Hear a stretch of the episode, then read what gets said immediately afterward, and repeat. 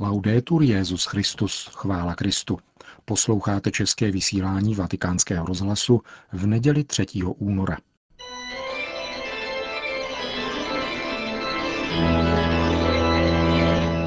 Církev a svět. V dnešním komentáři vám přečteme článek německého filozofa Roberta Špémana, kterým prezentuje italské vydání své knihy.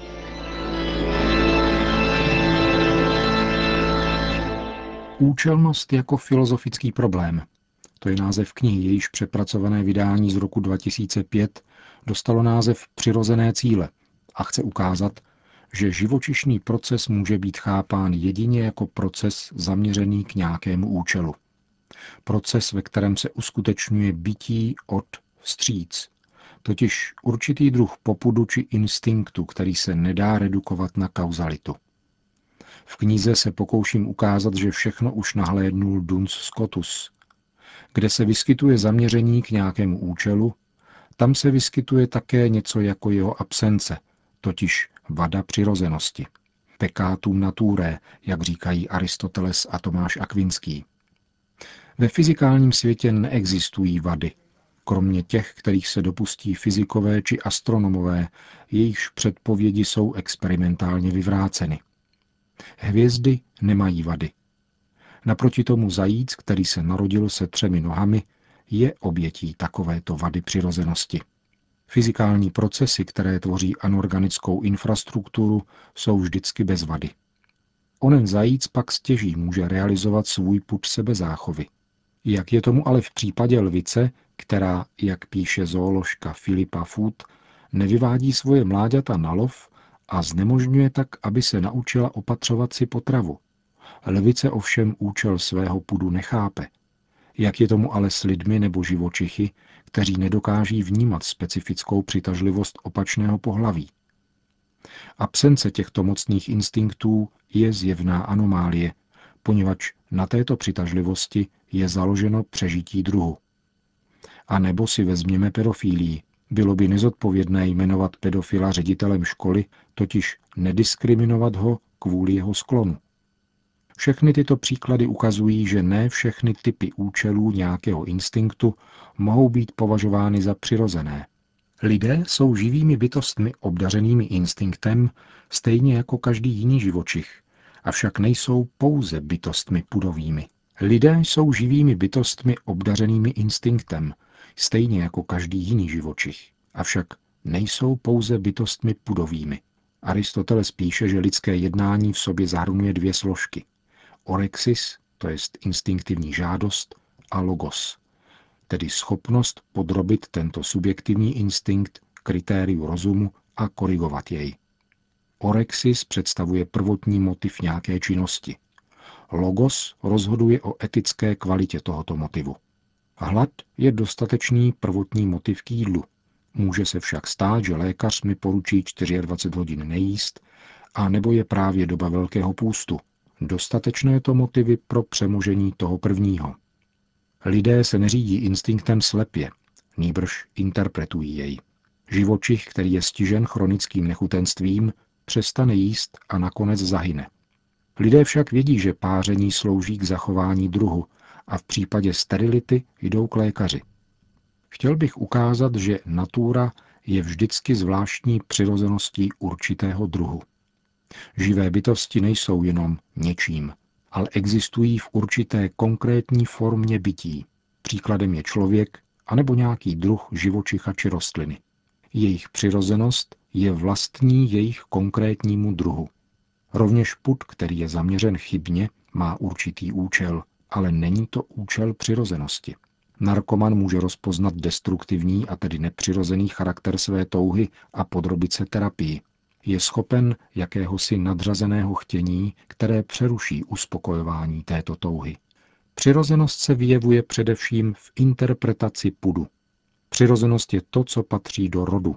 To je základem toho, proč negace účelové konstituce světa vždycky souvisí s nominalismem, Nominalismus totiž nezná druhy přirozenosti, nýbrž jenom různé způsoby bytí něčeho. A proto všechno, po čem touží individua, patří k jejich individuální přirozenosti. Podle tohoto pojetí jsme pouhá individua zařazená do tříd. Na základě čeho se však řadí určitý předmět do určité třídy. Obvyklá odpověď zní, že na základě porovnání. Avšak štěně pudla se mnohem více podobá kočce než německé doze. A přece jsou pudl i doga téhož druhu. Na základě čeho tedy? Na základě příbuznosti.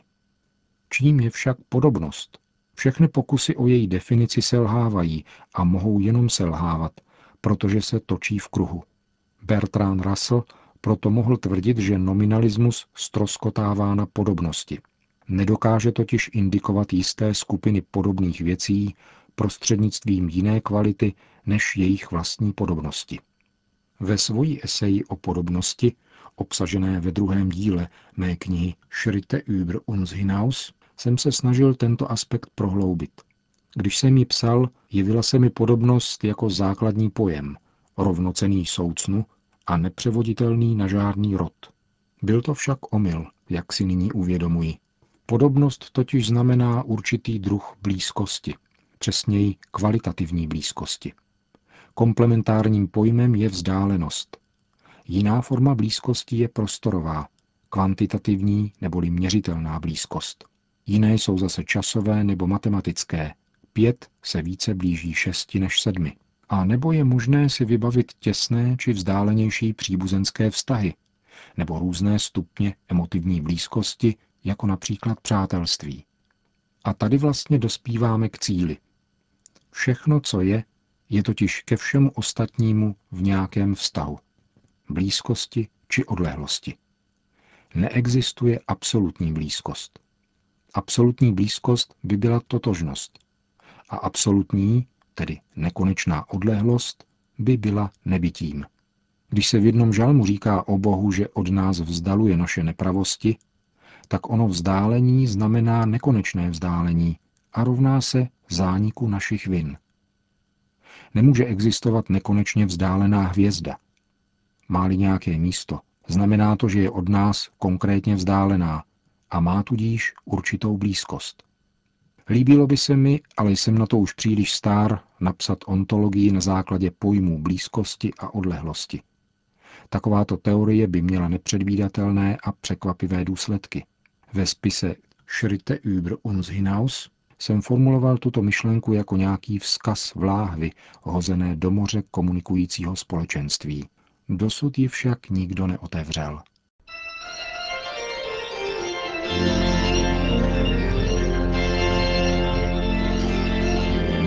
V našem nedělním komentáři jste slyšeli článek, kterým Robert Špéman prezentoval italské vydání své knihy pro vatikánský deník Osservatore Romano.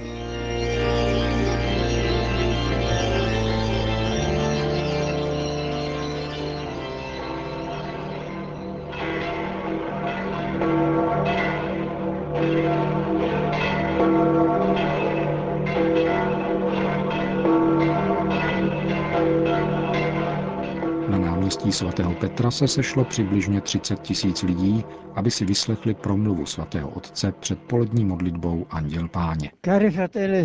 Drazí bratři a sestry, Dnešní evangelium ze čtvrté kapitoly svatého Lukáše je pokračováním toho z minulé neděle. Přivádí nás opět do synagogy v Nazaretu, obce, kde Ježíš vyrostl a kde všichni znají jeho i jeho rodinu. Nyní se po delší nepřítomnosti znovu vrátil a během sobotní liturgie čte Izajášovo proroctví o Mesiáši. Oznamuje jeho naplnění a naznačuje, že se týká jeho osoby, že Izajáš mluvil o něm. To vyvolá mezi obyvateli Nazareta rozruch. Na jedné straně mu všichni přisvědčovali, divili se milým slovům z jeho úst. Svatý Marek uvádí, že mnozí pravili, kde se to v něm vzalo, jaká moudrost mu byla dána. Na druhé straně jej však jeho krajané znali příliš dobře. Je jako my, říkají. Jeho nárok nemůže být nic jiného než domýšlivost. Není to syn Josefův, což znamená, co si nějaký tesař z Nazareta vůbec myslí. Proprio conoscendo questa chiusura, che conferma il proverbio, nessun profeta nella sua patria, Protože si je vědom této uzavřenosti, kterou potvrzuje přísloví žádný prorok není vítán ve svém domově, Ježíš se obrací k lidu v synagóze slovy, která znějí jako provokace. Poukazuje na dva zázraky, vykonané velkými proroky Eliášem a Elizém, na těch, kdo nepatřili k Izraeli, aby ukázal, že někdy se nachází víc víry mimo hranice Izraele. Reakce je okamžitě jednomyslná. Všichni povstali a vyvedli jej ven a snažili se jej dokonce zhodit dolů ze srázu. On však se svrchovaným klidem prošel mezi rozlícenými lidmi a odešel. V tomto bodě bezděčně vyvstává otázka. Proč vlastně Ježíš vyprovokoval tuto roztržku? Zpočátku nad ním lidé žasli a možná by mohl dosáhnout určitého koncenzu. Právě o to však jde. Že Ježíš nepřišel hledat konsenzus lidí, nýbrž, jak řekne na konci Pilátovi, aby vydal svědectví pravdě. Pravý prorok neposlouchá nikoho jiného než Boha. Dává se do služeb pravdy a je připraven osobně zaplatit. Je pravdou, že Ježíš je prorokem lásky, avšak láska má svou pravdu. Ba dokonce láska a pravda jsou dvě jména téže reality. Dvě boží jména. V dnešní liturgii znějí také tato slova svatého Pavla. Láska se nevychloubá, nenadýmá, nedělá, co se nepatří, nemyslí jen a jen na sebe, nerozčiluje se, zapomíná, když ji někdo ublíží, má zármutek, když se dělá něco špatného, ale raduje se, když lidé žijí podle pravdy. Věřit v Boha znamená zřeknout se vlastních předsudků a přijmout konkrétní tvář, ve které se on zjevil, tvář člověka Ježíše Nazareckého a na této cestě jej lze poznat a sloužit mu v druhých. In questo è illuminante l'atteggiamento di Maria. Chi più di lei ebbe familiarità con l'umanità di Gesù. V tom je inspirativní Marín postoj. Kdo jiný než ona měl důvěrnou znalost Ježíšova lidství. Nikdy se však nad ním nepohoršila, jako nazarečtí krajané. Střežila ve svém srdci toto tajemství a dovedla jej přijímat stále více a stále nověji na cestě víry, až k noci kříže a plnému světlu zmrtvých stání. Maria, pomoz také nám věrně a radostně kráčet touto cestou. Po společné modlitbě Anděl Páně pak svatý otec všem požehnal. Sit nomen Domini benedictum. Ex hoc nunc et usque in seculum. Adiutorium nostrum in nomine Domini. Qui feci celum et terra. Benedicat vos omnipotens Deus, Pater et Filius et Spiritus Sanctus.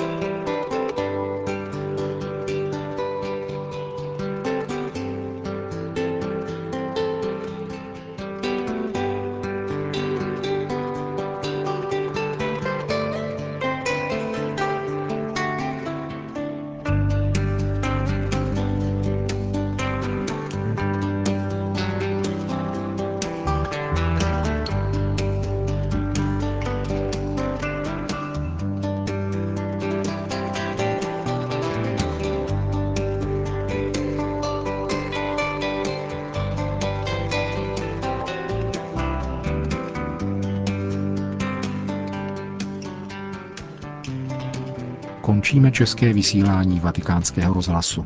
Chvála Kristu. Laudetur Jezus Christus.